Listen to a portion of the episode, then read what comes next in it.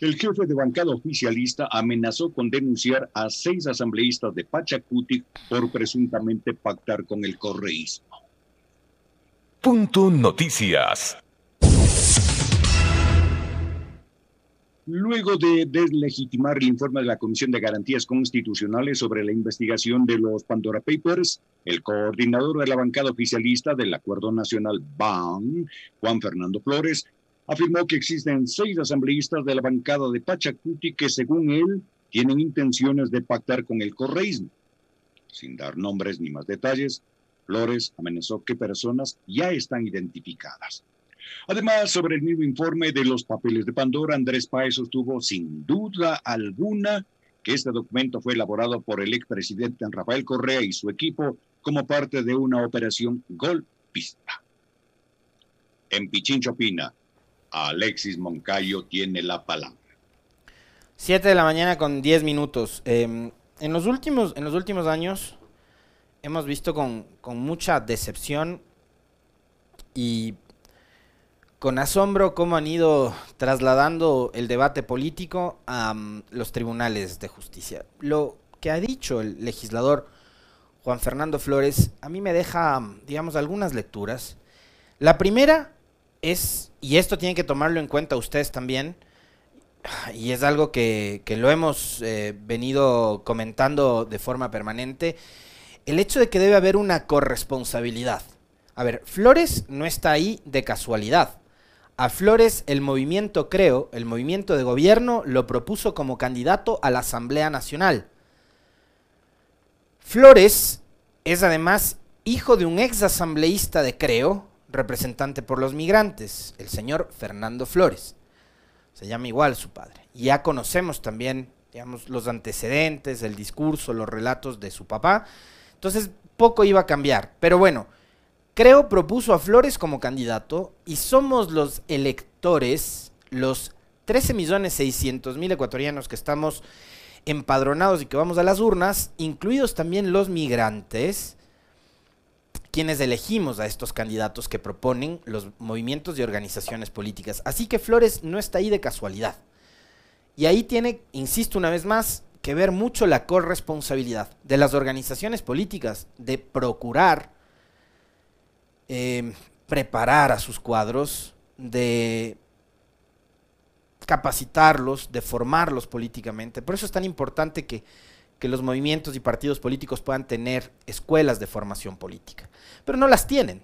Entonces lo que, lo que tienen son esta suerte de, militantes em, que además son tan tosudos, tan necios, tan tercos, que no se abren a la posibilidad de dialogar con alguien que piensa distinto y que usa por lo general este tipo de mensajes o de relatos y de falacias tipo las ad hominem o las falacias del hombre de paja. Esas son las que usan este tipo de militantes, que los hay de lado y lado, por cierto, ¿no? Tanto los hay en la extrema derecha, como es el caso de Flores, como los hay también en la izquierda o en el progresismo. Eh, que desconocen a sus adversarios y sus rivales. Esto es un tema general, no es un tema exclusivo únicamente de creo de la derecha. De lado y lado hay este tipo de militantes y de fanáticos que no entienden razones. Eso por un lado, es el tema de la corresponsabilidad. Ojalá los partidos políticos, viendo sobre todo lo que ha pasado en esta nueva asamblea, que además es producto de y resultado de aquella consulta popular ridícula que nos planteó el morenismo en donde nos impidieron, entre otras cosas, porque a ver, lo, ahí lo de fondo era impedir que Correa pueda regresar y presentarse a una nueva elección presidencial, ¿no es cierto? Pero además lo que hicieron, ya digamos, metidos en, la onda de esa consulta patética, eh, desmontar toda la institucionalidad, tomarse el Consejo de Participación y a partir de ahí, con Trujillo y, y toda su caterva, eh, adueñarse de los organismos de control. Pero adicionalmente lo que hicieron las organizaciones políticas, incluidos, creo, Partido Social Cristiano, Democracia Popular, eh, MPD, Pachacutix y todos los que apoyaron la consulta de Moreno, porque no se salva a nadie, incluidas organizaciones sociales y sindicales, que ahora andan disque saliendo a protestar y a reclamar en contra de Lazo, que es la continuidad del gobierno de Moreno, fueron quienes apoyaron el siete veces sí. Bueno, se dispararon en el pie cuando, por ejemplo, propusieron que no solo el presidente de la República, sino todas las autoridades de elección popular que habían sido elegidas por dos ocasiones consecutivas a partir de la vigencia de la Constitución de Montecristi ya no podían presentarse a una nueva elección. ¿No? Porque además acá la gente le doraron la píldora diciendo que se, que se trataba de reelección indefinida. Acá no existe la reelección indefinida como tal. Esa figura no existe porque, insisto una vez más, en democracia, cuando vamos a las urnas, bueno, en este remedio de democracia que vivimos en el Ecuador, quienes terminamos decidiendo el futuro y el presente político de un alcalde, de un prefecto, de una prefecta, de un presidente, de una presidenta, de un asambleísta o una asambleísta o concejal, concejala, somos los ciudadanos. Entonces usted con su voto, si es que la autoridad eh, cree que hizo bien su trabajo, lo, lo vuelve a elegir y lo reelige. Pero reelección indefinida en este país no existió, no existe y por lo visto no va a existir. Lo que había es postulación. O sea, uno podía postularse las veces que quería, excepto si es presidente de la República, donde tenía la posibilidad de hacerlo una sola vez después de su primera elección. Bueno, acá, ¡pum!, se dispararon en el pie. Y yo les he citado ejemplos, muchos ejemplos, desde la derecha hasta la izquierda. Por ejemplo, en el Partido Social Cristiano, personas a las que además uno respeta y valora por su capacidad intelectual, por lo que ha sido además su recorrido en política y demás. Henry Cucalón, del PSC, asambleísta, por Guayas, no podría volver a la asamblea. ¿Por qué? Porque ha sido dos veces legislador, de forma consecutiva. No podría. Luis Fernando Torres, asambleísta por la provincia de Tungurahua, derecha, el hombre. Extraordinario legislador, tampoco podría volver a la asamblea. Vámonos a la otra orilla, Marcela Guiñaga no podría ser asambleísta nuevamente. Virgilio Hernández no podría ser asambleísta. Paula Pavón no podría ser asambleísta. Por citarles tres ejemplos, también de extraordinarios parlamentarios en su momento. No podrían volver a la asamblea. Entonces, ¿qué hacen las organizaciones políticas? Cogen al primer aventurero, pum, candidato, la gente lo vota y está. Entonces el señor Flores es para mí, un accidente, producto de las malas decisiones que toman los políticos, acompañadas también de las malas decisiones que tomamos los ciudadanos. ¿Por qué? Porque apoyaron esa consulta popular que impidió que quienes podían, eh, quienes tenían dos veces de elección consecutiva ya no podían nuevamente postularse. En Estados Unidos, y esto lo hemos conversado varias veces con ustedes, hay un promedio de vida política de 25 años, más o menos. Senadores, Bernie Sanders, Joe Biden, antes de ser vicepresidente y antes de ser presidente, fue senador, varios periodos. Ted Kennedy murió siendo senador en los Estados Unidos. Y así por el estilo. Entonces, lo que pasa hoy con Flores, como pasa con muchísimos otros, es que son accidentes de la política. ¿Ok? Ahora vamos a lo de fondo. Y escuchémosle al señor. Por favor, el equipo de producción tiene listo el video de lo que fue la última intervención para que junto a mí ustedes también se avergüencen. Es que hemos conocido que hay al menos unos seis asambleístas de Pachacuti que tienen una intención de realmente acercarse al correísmo. No es algo nuevo, ya lo vimos anteriormente en otras votaciones, ya hemos visto las intenciones que tienen de esa misma manera, así que no es sorpresa. Yo creo que realmente quienes deben responder no es a nosotros, sino al pueblo ecuatoriano y en especial a quienes votaron por ellos y que están demostrando que no están cumpliendo con la línea real que, por la que fueron electos. ¿Quiénes son esos seis? Yo creo que la historia será quien los tenga que juzgar y en su momento conoceremos en el Pleno de la Asamblea Nacional. Pero ellos están identificados. Todo siempre está identificado, porque en la política nada es oculto y mucho menos nada es sorpresa. ¿Se ratifica usted asambleísta de que presentarán denuncias de carácter judicial por el tema este de que el gobierno denunciar un intento de golpe de Estado? Sí, van a existir denuncias y no solo en eso, sino que se está terminando de comprobar la responsabilidad en otros hechos que han ocurrido en las últimas horas en el país y que no descartamos que tengan un mismo hilo conductor. Generar la inestabilidad en el país, para eso tratar de generar una idea de conmoción social y justificar lo que pretendían hacer, destituir al presidente de la República. ¿Qué hechos Será el Ministerio de Gobierno quien deba responder sobre eso y anunciará públicamente la responsabilidad de las ¿Y sobre eso se presentarán entonces las denuncias judiciales? Sobre eso y otros elementos, porque cuando se intenta eh, atentar justamente contra la democracia y la estabilidad de un país, no hay impunidad. De manera general, ¿contra quiénes serán las denuncias? Son varias personas que no solo tienen que ver con sectores que están dentro de la Asamblea Nacional, sino fuera de ella y que además ya públicamente han amenazado de alguna manera al gobierno. ¿El tema del radar podría ser uno de? Eso le corresponderá al Ministerio de Gobierno responder. Ahora, asambleísta de Bueno, ahí está. Ese es nada más y nada menos que el jefe de la bancada de Creo. O sea, no es un asambleísta cualquiera, ojo, ¿no? Es el jefe de la bancada oficialista. A propósito de un mensaje que acabo de recibir de un buen amigo, me recordaba un episodio durante el último tramo del gobierno de Lenín Moreno. ¿Se acuerdan cuando Juan Sebastián Roldán dijo que era buen negocio ser eh, candidato del correísmo porque los iban a meter presos a todos? Idéntico, ¿no? Pero si parecen las mismas líneas. Em, con todo respeto, legislador Flores, no le mienta a la gente. Los asambleístas de Pachacutic están en todo su derecho de reunirse con UNES, con el PCC, con el BAN, con el BIN, con el PAN, con el PIN, con el quien sea, con quien les dé la gana. En política es absolutamente legítimo que puedan conversar, como por ejemplo lo hizo el día de ayer su presidente, señor Flores, con la bancada de la izquierda democrática. ¿Ya? Porque bajo su lógica, que además yo no sé de dónde se la saca, o díganos en qué parte del Código Orgánico Integral Penal está que es un delito reunirse, ya sea con el correísmo o con la bancada que sea. Pero ustedes, en la línea que van, igualito como lo hacía Roldán, María Paula Rom, como lo hizo Michelén en su momento, ustedes van a recordar conmigo en este momento que hubo una rueda de prensa en donde este impresentable dijo que iban a prohibir la salida del país a todos los exfuncionarios del gobierno de Correa. Como que fuese, como que si estuviéramos en dictadura, es Corea del Norte, ¿no? Más o menos.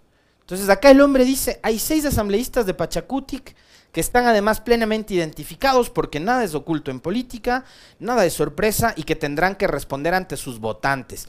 Claro, la línea de Pachacutic, asambleísta Flores, en el papel es absolutamente contraria a la línea de su gobierno o de su movimiento político. El hecho es que ustedes llegaron a un acuerdo, un acuerdo medio raro, además donde mezclaron el agua y el aceite el 15 de mayo y se juntaron Creo, Izquierda Democrática, que tan izquierda ya no es, y que parece más la bancada oficialista que Creo. Ayer fueron y se reunieron en el Palacio de Gobierno. Eso está bien en un país civilizado donde la política es nuevamente el, el, el, el escenario propicio para dialogar, para conversar, para sentarse a hacer justamente política, a debatir, a contrastar, a contrarrestar ideas, propuestas y demás. Lo de ayer es absolutamente legítimo, pero en un escenario y en un encuadre en donde ustedes quieren ubicar a determinadas organizaciones políticas como enemigos a exterminar, lo de ayer también termina cayendo en el mismo juego que usted dice, pues entonces, que los señores de la ID están vendidos al gobierno. Ustedes dicen que los señores 6 de Pachacutic están juntándose con el correísmo para desestabilizar al gobierno, para provocar inestabilidad y para destituir al gobierno y que van a, a denunciarlos en la fiscalía. Yo le pregunto seriamente, ya que usted ha hecho esta declaración, ¿cuál es el delito por el cual les van a acusar a los asambleístas de Pachacutic?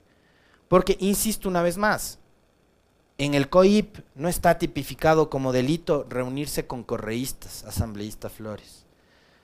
Me imagino que a usted y a los de su gazada, a los de su grupo, de su movimiento, del propio gobierno y a otros tantos, les encantaría pues tipificar como delito eso. Les encantaría. Pero no, eso no es, no es delito. Entonces, ¿de qué les van a acusar? ¿Reunirse en este país es delito? Hablar de política en este país y de cosas que a usted, señor Flores, y a su gobierno no les gusta, es delito? Creo que tienen que dejar de mentirle a la gente y dedicarse a trabajar. Le voy a recordar algo, que acá además, como por suerte no tenemos mala memoria, y como además nos gusta recordarle las cosas no solo a usted, sino a todo el mundo, en su comisión, que además nada tenía que hacer en el tema de la ley de comunicación, en su comisión, en la de asuntos internacionales, está reposando el proyecto de reformas a la ley de comunicación. Según su presidente, asambleísta Flores, esta asamblea que no tramita los proyectos, brillantes, excelentes proyectos de ley que ha enviado el Ejecutivo a la Asamblea, por eso es que la Asamblea está bloqueando, obstaculizando el plan de desarrollo, no le deja trabajar al gobierno, un desastre esta Asamblea. Pero la, reforma a la ley de comunicación que no tramita la Asamblea está en sus manos. En lugar de andar lanzando acusaciones ridículas, ridículas, póngase a trabajar le conmino, le invito a que se siente con los integrantes de la comisión que usted preside, a que se dedique a trabajar esas reformas de la ley de comunicación y que deje de mentirle al país y que deje de venderle humo al país. ¿Mm? Bien, superado ese tema, porque venía con una lista, venía con una lista de temas. Hoy a las 11 de la mañana está previsto que el presidente en Carondelet reciba a la CONAIE para dialogar nuevamente en el Ecuador del encuentro. A partir de las 9, anunciado la CONAIE en sus redes sociales, se van a juntar en lo que ellos denominan una suerte de vigilia por el diálogo. Esto va a ser en el Parque El Arbolito. Me imagino que de ahí caminarán, acompañarán a Leonidas Dice y los demás líderes de la CONAIE hasta el Palacio de Carondelet. La exigencia o el pedido, para llamarlo de otra manera, eh, de la CONAI al gobierno es que este encuentro, este diálogo, como ocurrió también en octubre del 2019, sea transmitido eh, al país. No sé si es que hay una respuesta, no la he visto, tengo entendido que no. Lo que ellos han dicho, si es que a los medios de comunicación tradicionales no les interesa eh, la transmisión de este encuentro, nosotros a través de nuestras plataformas digitales podríamos hacerlo. Yo no sé qué tanto le pueda convenir esto al gobierno, porque recordarán ustedes que del diálogo anterior salió ISA y dijo aquí no hay ninguna posibilidad de acuerdos ni, ni, ni de mm, coincidencias. Sale el gobierno y dice, hay 11 puntos en los que sí hemos llegado a acuerdos, entonces, digamos, como, como para que no existan esos cortocircuitos y esos mensajes eh, distorsionados de un lado y del otro, eh, la CONAI insiste en que la posibilidad de que pueda ser transmitido este, este encuentro. No hay respuesta de momento. Ojalá, ojalá puedan. Eh, yo no tengo mayores expectativas, no les voy a mentir. No creo que hay de lado y lado, insisto, la predisposición como para poder llegar a un punto medio. Porque además hemos escuchado declaraciones del presidente de la República y del presidente de la CONAIE lanzándose ahí dardos uno en contra del otro, que creo que no abonan precisamente para que este sea el mejor momento para ese diálogo. Pero lo que sí a mí me deja la impresión, porque además el gobierno sí tiene la capacidad de, por, todo lo que maneja, la estructura, el Estado y demás, al momento en que tratan de decir, a ver, este señor Isa es un terrorista, un delincuente, un este destruye ciudades, un salvaje, porque le han dicho de todo. O sea, lo que yo digo es poco con respecto de lo que, por ejemplo, la Posta en su primer programa en televisión dijo con respecto de Isa, ¿no es cierto? Entonces le han puesto todas las etiquetas posibles. Con él no, con la CONAIE sí. Lo que están haciendo es restándole legitimidad y lo que están, digamos, con, mayor eh, insistencia haciendo es restándole legitimidad a Isa con respecto de su rol como presidente de la organización. Entonces, cuando me imagino yo a, los dirigentes de las bases les dicen, con ustedes sí, con Isa no, yo me imagino que ellos también van a empezar a cuestionarse de si el liderazgo de Isa es el que necesita en este momento la CONAI. Y por ahí pueden, pueden provocar una fractura, un rompimiento, un desmembramiento de esta organización a la cual ISA llega nuevamente a reunificar. Después de un montón de acontecimientos que han venido pasando, no ahora, no hace dos años, no hace tres, cuatro, hace diez, sino hace muchísimo tiempo atrás. En fin, así que el país estará expectante, ojalá hoy salga humo blanco de esa reunión eh, y por el bien del país eh, pueda haber, digamos, definiciones, porque la, advertencia de la CONAIE es si no eh, acogen nuestros pedidos, nosotros vamos a una movilización permanente. La advertencia del gobierno es, si ustedes salen a las casas, les vamos a dar palo. Entonces, evitémonos ese escenario de desastre, ¿no? Y ojalá puedan llegar a un, feliz término. Eh, yo no quiero dejar pasar, ya nos quedan minuto y medio, se nos está agotando cada vez más del tiempo en el comentario. Por ahí leí a alguien que pedía más tiempo en el comentario, y yo digo, no, eh, porque hay que dar paso a las entrevistas. Lo que está pasando, vamos a dejar, a ver, esto es un tema que está pendiente desde hace rato. Vamos a dejar, mi querido Brian, ahora sí, no te voy a hacer archivar los videos de gana. Eh, para el viernes hablemos de seguridad e inseguridad, ¿ya? Y lo que fueron las declaraciones del gobernador del Guayas, que también es, es otro como Flores, ¿no? Que sale, ponen cámaras, micrófonos y dice lo que se le ocurre. Quiero hablar de Quito, un minuto. Hace unos días atrás salió el alcalde Guarderas que peleó tanto por quedarse con la alcaldía, que se aferró tanto, que pusieron además a todo el aparato jurídico, político, mediático a trabajar para sacarlo a Yunda, que fue un pésimo alcalde, insisto, pero nos pusieron a guarderas. Llega a guarderas y nos dice el metro, que es además del proyecto de movilidad más costoso de la historia de este país y que le va a dejar a la ciudad endeudada no sé cuántas generaciones, es un elefante blanco. Entonces, dijo, ¿para qué peleaste por ser alcalde si vienes y dices que el metro no sirve? Además, estuviste al frente de la comisión que manejaba el tema del metro cuando Yunda era alcalde, pudiste haberlo dicho antes. En fin, eso por un lado, pongan a funcionar el bendito metro que ya ahora es el metro más largo del mundo, ¿no? Por el tiempo que ha tomado en construirse, no por el tramo que va a recorrer. Em, y otra cosa, lo nuevo, el anuncio del municipio de Quito, esto es una primicia de ayer en horas de la noche. La ciudad está llena de baches, pero baches que con la lluvia y con un buen efecto fotográfico terminan convirtiéndose en una obra de arte. Bien por Quito. Entonces le podemos sacar provecho al bache, incluso turísticamente. No bachen la ciudad, no pavimenten la ciudad. Ojalá llueva para poder seguir haciendo fotos. Em, la ciudad está insegura.